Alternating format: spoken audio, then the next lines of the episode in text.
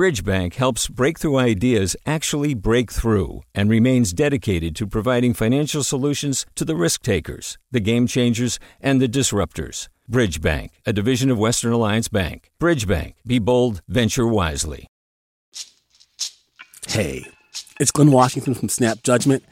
And if you love what you're hearing, and I know you love what you're hearing, please consider becoming a KQED member.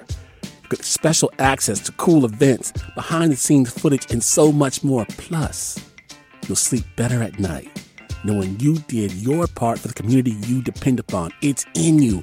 Please be in it.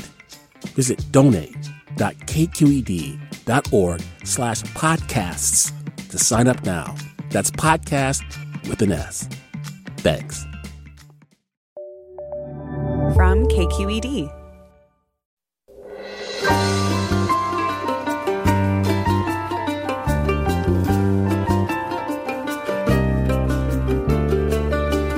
From KQED Public Radio in San Francisco, I'm Mina Kim. Coming up on Forum, California says it's reviewing the CDC's new guidance on masking. The federal agency surprised many yesterday when it declared that it's safe for fully vaccinated people to go maskless in most indoor settings. The move is raising lots of questions. We'll hear yours. And Pulitzer Prize winning historian Annette Gordon Reed is with us to explore the story of Juneteenth, its legacy and influence on her life. Reed, who's from Texas, grapples with the question of whether being a black person and a Texan are in opposition. Join us.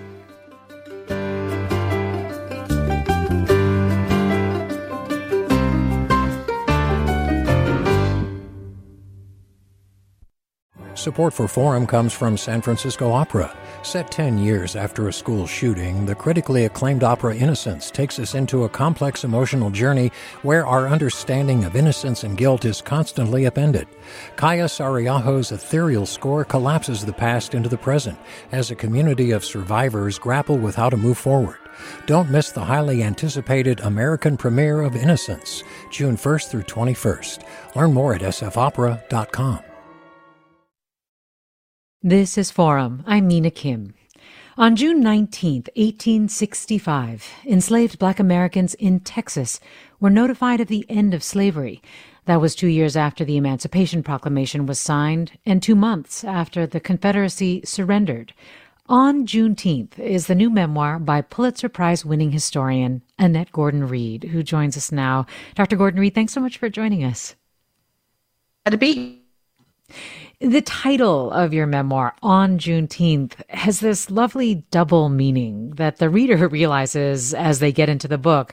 On one hand, you're sharing a treatise on Juneteenth, but you're also sharing what you and your family do on Juneteenth. Um, and so I just wanted to start by actually doing both of those things if we could. First, could you give us more of the historical details of what happened in Galveston on June 19th, 1865? Well, well um, Gordon, Gordon Granger was Dr. Texas. Gordon Reed, I believe your connection yes. is actually quite distorted. We're going to try to get you on another line. And okay, so okay. we'll do that right now. And while we do, I will just remind our listeners that again, we're talking with Dr. Annette Gordon Reed, who is Carl M. Loeb University professor at Harvard. Her new memoir is on Juneteenth, and you might know her from her other books, which include The Hemingses of Monticello, which won a Pulitzer Prize and a National Book Award. I should also mention that Dr. Gordon Reed will be speaking at the Commonwealth Club in San Francisco on Wednesday, June 9th at 10 a.m. And I also want to learn from you, listeners, how you mark Juneteenth and one of the things that Dr. Gordon Reed talks about in her book on Juneteenth is learning to love a place after learning about its complicated, racist, or terrible history, and wondering how you listeners uh, have managed to do that if you have had to learn to relove a place after learning its complicated history. You can tell us at 866 733 6786, 866 733 6786. You can also get in touch on Twitter or Facebook at KQED Forum and you can email us at forum at kqed.org. Annette Gordon Reed, do you have uh, a new connection there? Are you with us? I think I do. Is this yeah, better? Much better. Uh, okay, great. great. Thank you. And you were beginning by telling us the historical details um, that many people yes. may not remember. Yeah. Yes. Well, Gordon Granger was a general in the United States Army, and he came to Galveston on that day to tell people there that slavery was over. Even though Robert E. Lee had surrendered at Appomattox, the Army of the Trans Mississippi had continued to fight. So the fighting was still going on, and they're actually the final battle of the Civil War happened in Texas, and the Confederates were victorious. But they surrendered anyway because they understood that the game was up and there was no further than they could go.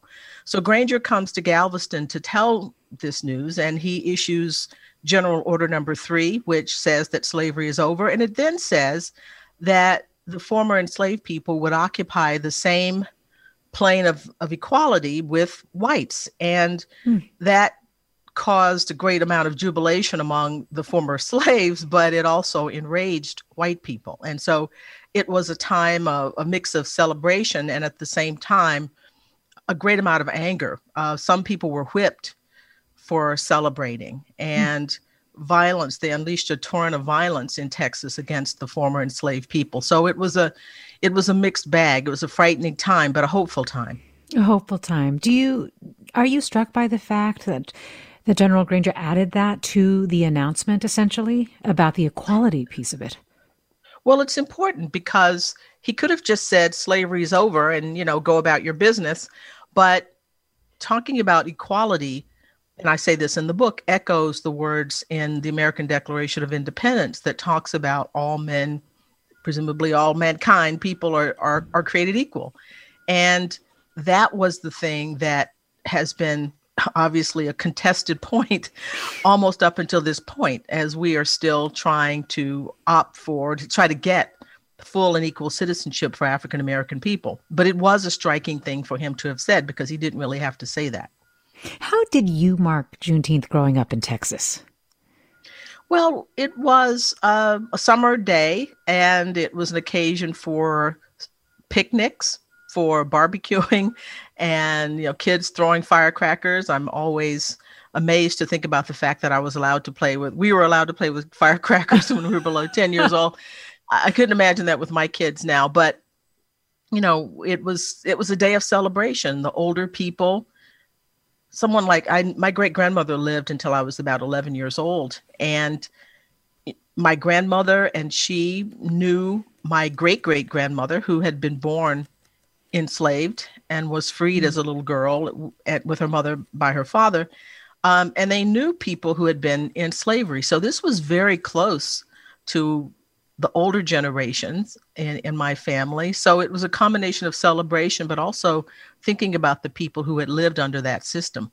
Yes. I, I love that you admit early on in your book that you were initially annoyed, basically, when you heard that people outside Texas also claimed the holiday. Where did you realize that that irritation came from? Well, I, I think it came from always thinking of something that was special to us. It was special to Black Texans. And when I was growing up, it wasn't even a holiday that I think, as far as I knew, I don't know that many white people actually celebrated it. It was made a, a state holiday in 1980. But what I'm talking about in the 60s and 70s, this was something that was Black people in Texas, and it made us special. But that was, I should say, a momentary feeling of pique. Uh, I, I understood pretty soon, pretty soon after that, that it was a good thing that other people celebrated. And I know that a lot of Texans who, people who left Texas and went to other places, the diaspora uh, of Texans, Black Texans, and they took the holiday with them. So it made sense that it you know the seeds were planted in other places and i and i reckon myself i reconcile myself to that i think it's a great thing that more people celebrate it now yeah. Do you do you connect it at all with also just your affection or love of texas? Well it's it's one of those again it's sort of the quirky things you know texas is seen as this kind of quirky place. And this was one you know one quirky thing where uh, the Emancipation Proclamation had been in operation in other places. Now, granted, it it wasn't in you know it wasn't an operation in Texas because the army kept fighting uh, fighting it. But you know once again we were singled out in some fashion to be different from the rest of the, of the country. So you grew up in East Texas and 2 years after Brown v. Board of Education you integrated uh, your school in East Texas. It was mm-hmm. a great story about how, without any fanfare, your dad basically dropped you off at the white school. Uh, and as they told you later, they liked the academic programs better, even though your mom was actually a teacher at Washington, which was a black school. Can you mm-hmm. just talk a little bit about what that experience was like for you as a child? Yes. Well, actually, it's about 10 years after Brown. They had been. Oh, 10 years. I'm sorry. Resisting. They were resisting um, integration in the South, and they'd come up with something called a freedom of choice plan, where white people were supposed to pick the white schools for their kids, and black parents would pick the black schools for their kids. My parents decided to do something different, and they sent me to Anderson Elementary School, which was a white school, and it was a tough time. There were children there who were nice to me, but there were children who were not nice. I should say that the teachers were couldn't have been better, couldn't have been more supportive of me. And I actually, after I wrote the book and I was thinking about this much mm. more, and I, I don't discuss this in the book, but it occurred to me that because my mother was a teacher, that this may have influenced the way they treated me, you know, the way they responded to me. But it was a, a time of being on display. I recall um, educators coming to the door and standing in the door and looking at me and looking at me in interactions with the kids in my classroom, to, you know, to see what this was like. And, you know, it was uncomfortable in a lots of ways. I understood that it was something important that was being done.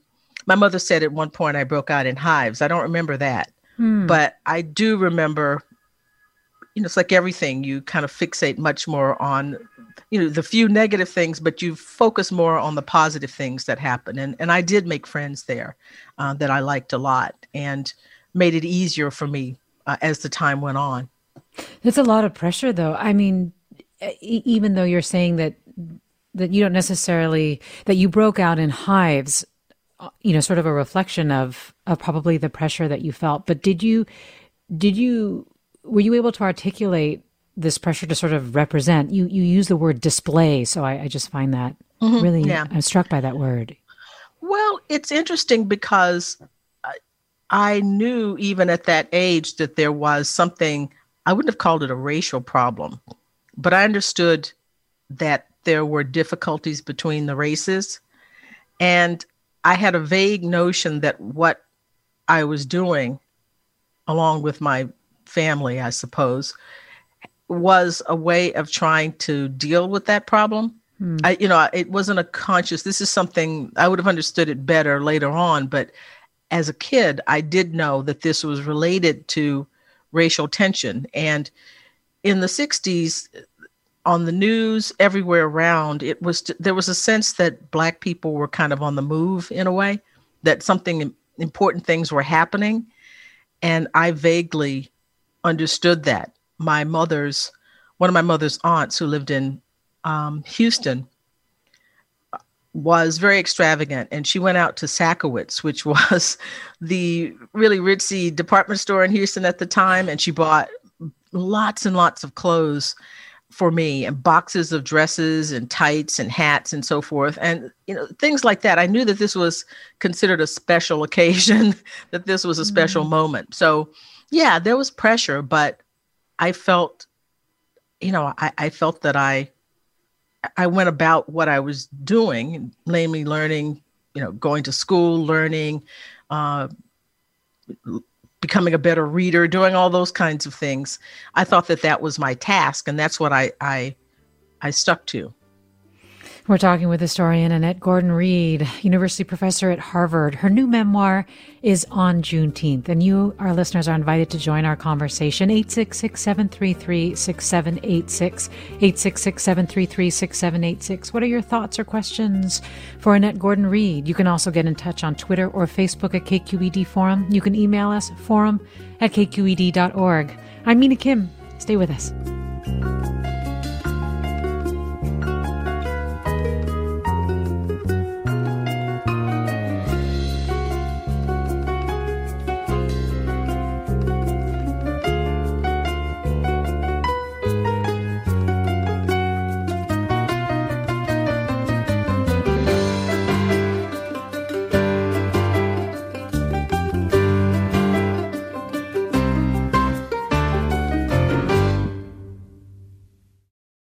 We've all got those parts of our house where the internet just won't go. Well, if you had wall to wall Wi Fi from Xfinity, you could worry less about dead spots.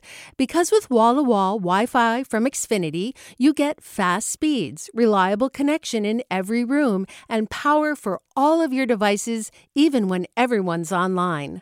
That's wall to wall Wi Fi only with Xfinity. Restrictions apply, not available in all areas, actual speeds vary.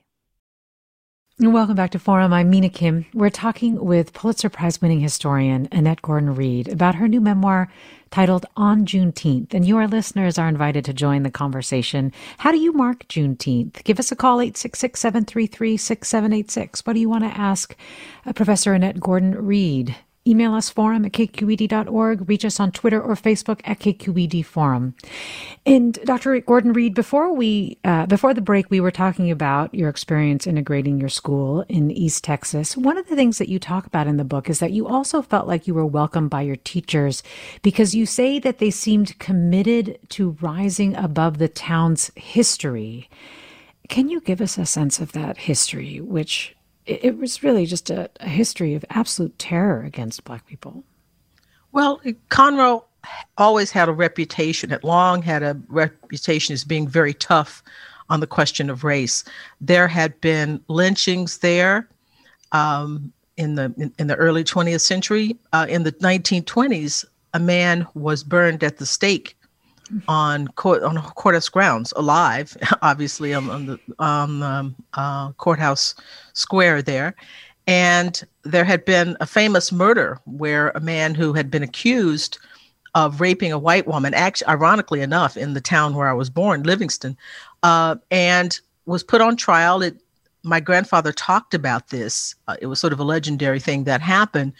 Uh, he had been taken out to the woods by the Texas Rangers and tied to a tree and whipped until he confessed.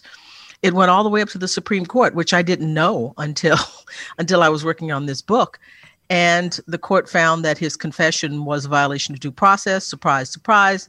Uh, and it went back down for a new trial. And while he was on trial, he was shot by the husband of the woman in the courtroom in front of the judge, jury, spectators, everybody, and he was acquitted of the murder. The, the husband was acquitted of the murder of this person, even though this happened in broad daylight in, in the middle of a trial. Um, and things like that gave the town a reputation as pretty, really rough on Black people. And, and I had relatives who did not want to stay in the town overnight because of that. And they were in other parts of Texas, but they thought that this particular place was really, really hard. So when I'm going to school in the mid 60s and integrating, you know, the integrating the public schools, it was a place when I went to the doctor. There was a separate waiting room for us. When I went to the movies with my brother, we, we had to sit in the balcony. Um, Forgive me, Dr. Gordon Reed. Um, the phone line again is distorting, so we're going to see if we can try to improve that. Uh, and as we do, again, I want to invite listeners to to join the conversation with Dr. Gordon Reed. Carl M. Loeb, University professor at Harvard. Her memoir is on Juneteenth, and we're asking you, our listeners, to tell us how you mark Juneteenth, but also if you've had the experience of relearning to love a place after hearing about its racist or terrible history, and you can tell us at 866 733 6786. You can tweet us at KQED Forum or get in touch on Facebook at KQED Forum. You can also email us at forum at kqed.org. And, uh, I also want to let listeners know that uh, Dr. Gordon Reed will be at the Commonwealth Club in San Francisco on Wednesday, June 9th. And I want to read just a little bit about uh, what we were talking about earlier with regard to on Juneteenth. And Annette Gordon Reed's uh, sense of proprietariness around the holiday, she writes, My proprietary attitude about Juneteenth quickly disappeared. Rather than keeping the holiday to ourselves, Texans have been in the forefront of trying to make Juneteenth a national holiday.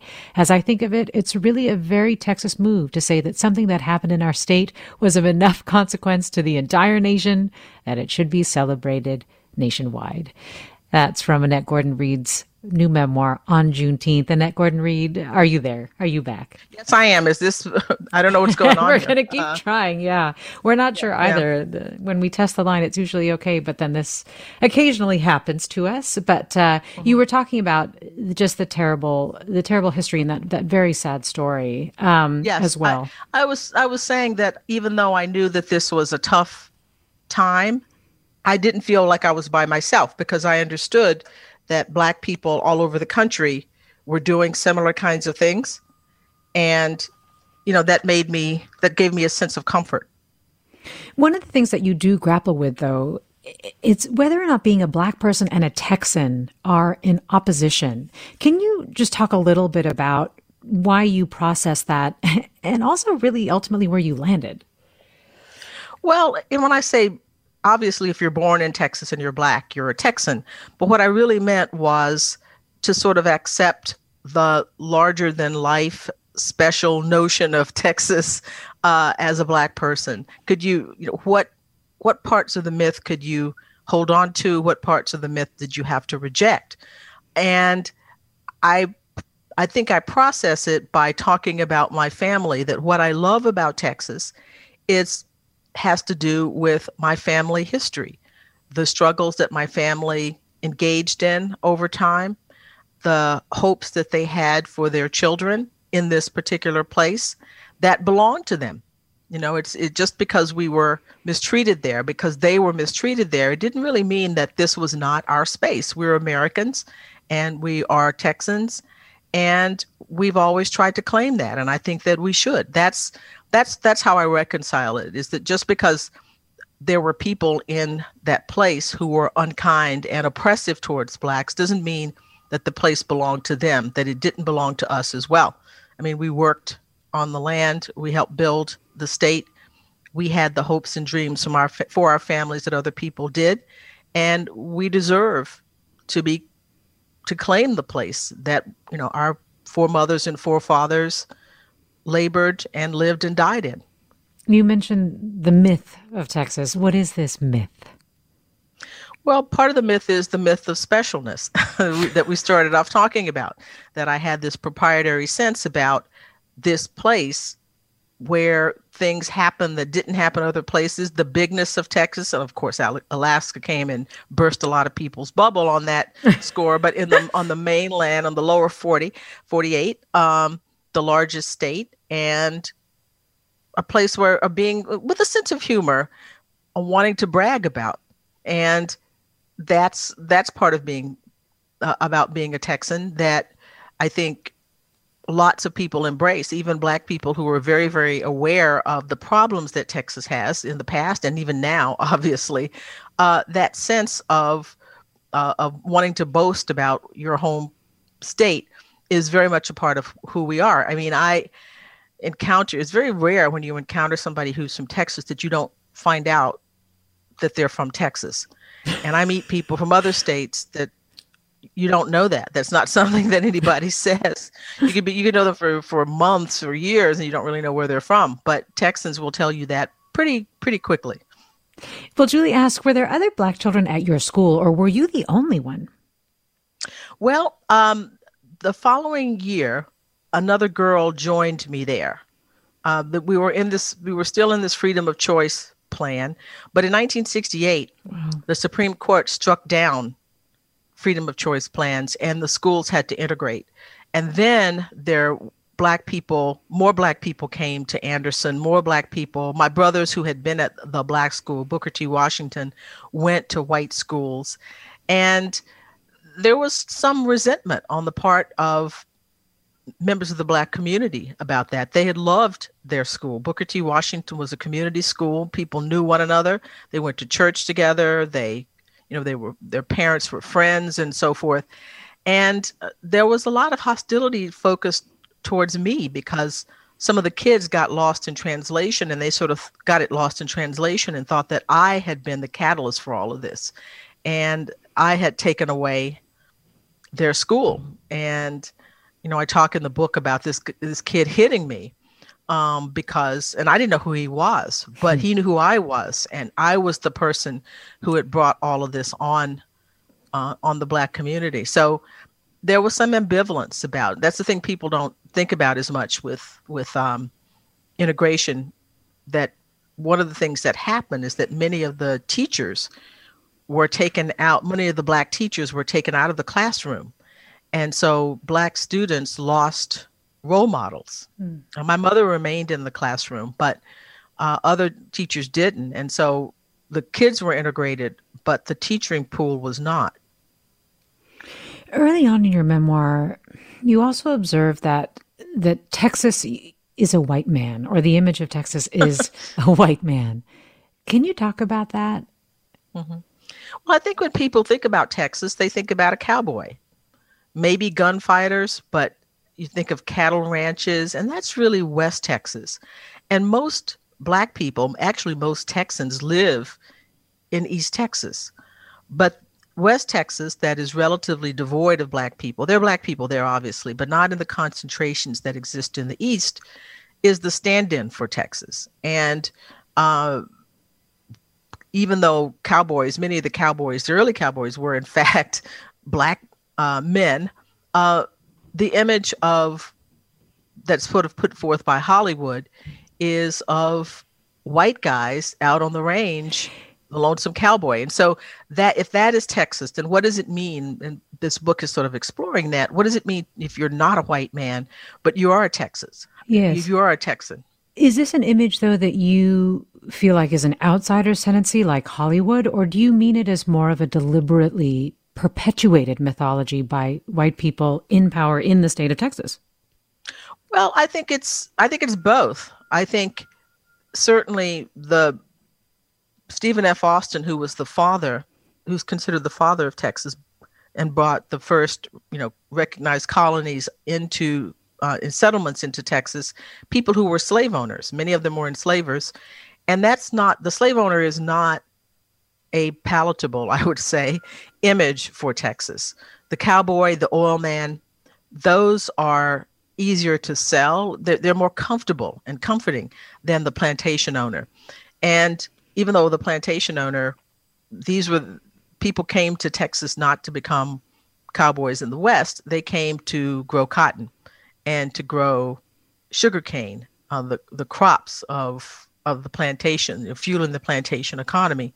So I, I think it's deliberate, sort of tamping down on the connection to slavery, and Hollywood obviously doesn't want to didn't want to deal with that. They could they could show slave plantations in Mississippi and Georgia, Tara and stuff like that. There's no need to do that in Texas. Hmm. Texas is about is about the West, um, and so the two go together. What the desires of the leadership of Texas and the desires of Hollywood fixate on the cowboy and the oil man. In well, the my- movie Giant is the, obviously the you can't you can't have a conversation without about Texas without bringing up Giant, but that the image is fixed in that movie. Mm. Well, Michael tweets, Please point out that Juneteenth was the end of slavery in the former Confederacy. Slavery in Union states like Delaware remained legal until the 13th Amendment was ratified. Yes, yes, it was. Uh, that's that's the case, and, and I don't. In the book, I make that make that point that slavery continues until um, December to the the amendments ratified December 1865.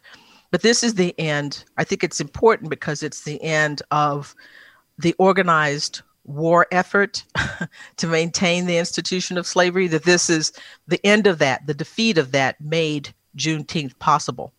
And the legal measure is absolutely important. But I think the end of when the when the Confederate Army gives up, then the law takes over at that point. And so you support June 19th becoming a national holiday that that that is the day that would be sort of more broadly known as the day uh, that slavery ended or celebrate celebrating the end of slavery post the well, Confederate surrender, even if it's not necessarily what happened across the United States at that point. Well, I think you could it could it could become a that national holiday with that caveat.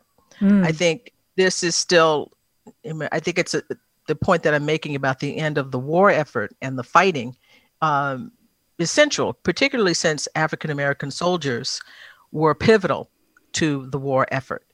And there's something I think very important to the idea of this action coming after the Confederates give up.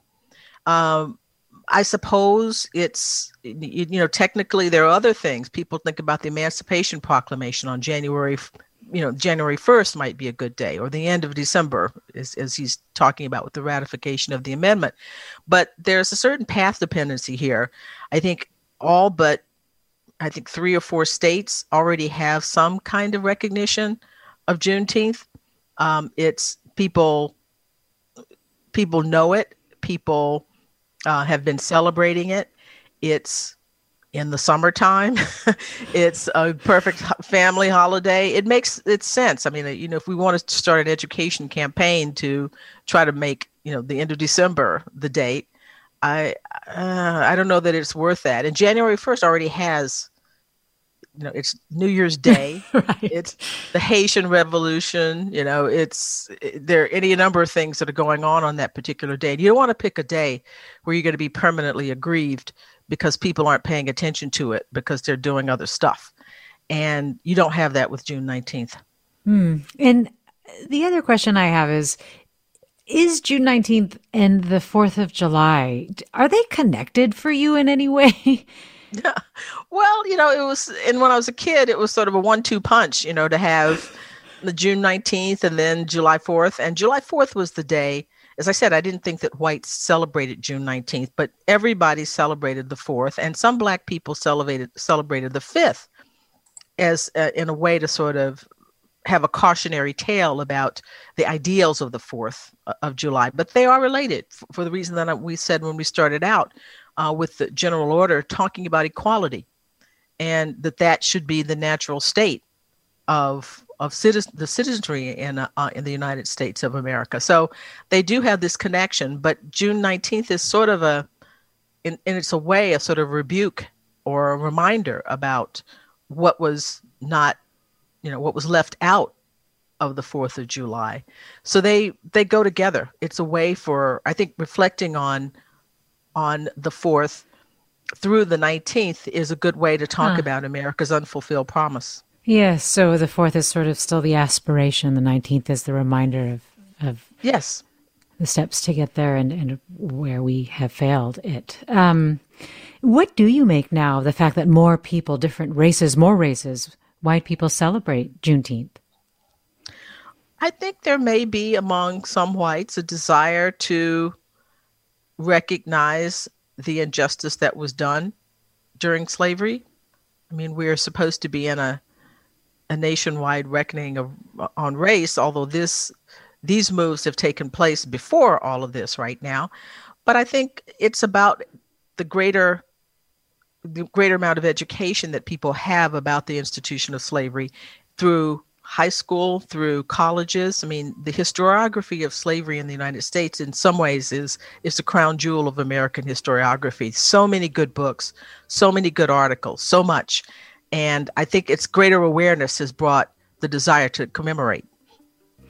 Well, Dr. Annette Gordon Reed, I really appreciate you coming on. Thank you so much. Thank you. Sorry for the technical difficulties. Well, I, don't think it was anyone's fault. And thank you for writing those with us. I'm sorry about those as well. Thanks to our listeners for, for listening and for their, their thoughtful questions. Annette Gordon Reed's new memoir is on Juneteenth. Her other books include The Hemingses of Monticello, which won a Pulitzer Prize and a National Book Award. We'll be talking about the CDC's new masking guidance right after the break. Stay with us. I'm Mina Kim.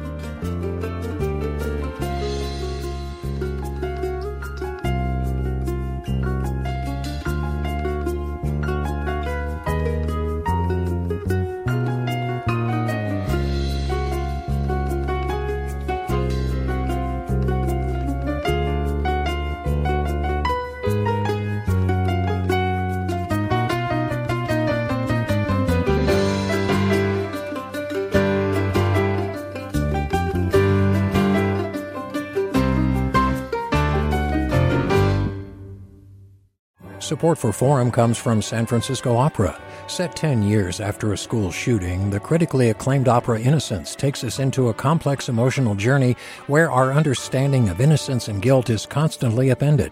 Kaija Saariaho's ethereal score collapses the past into the present as a community of survivors grapple with how to move forward. Don't miss the highly anticipated American premiere of Innocence, June 1st through 21st. Learn more at sfopera.com. We've all got those parts of our house where the internet just won't go. Well, if you had wall to wall Wi Fi from Xfinity, you could worry less about dead spots.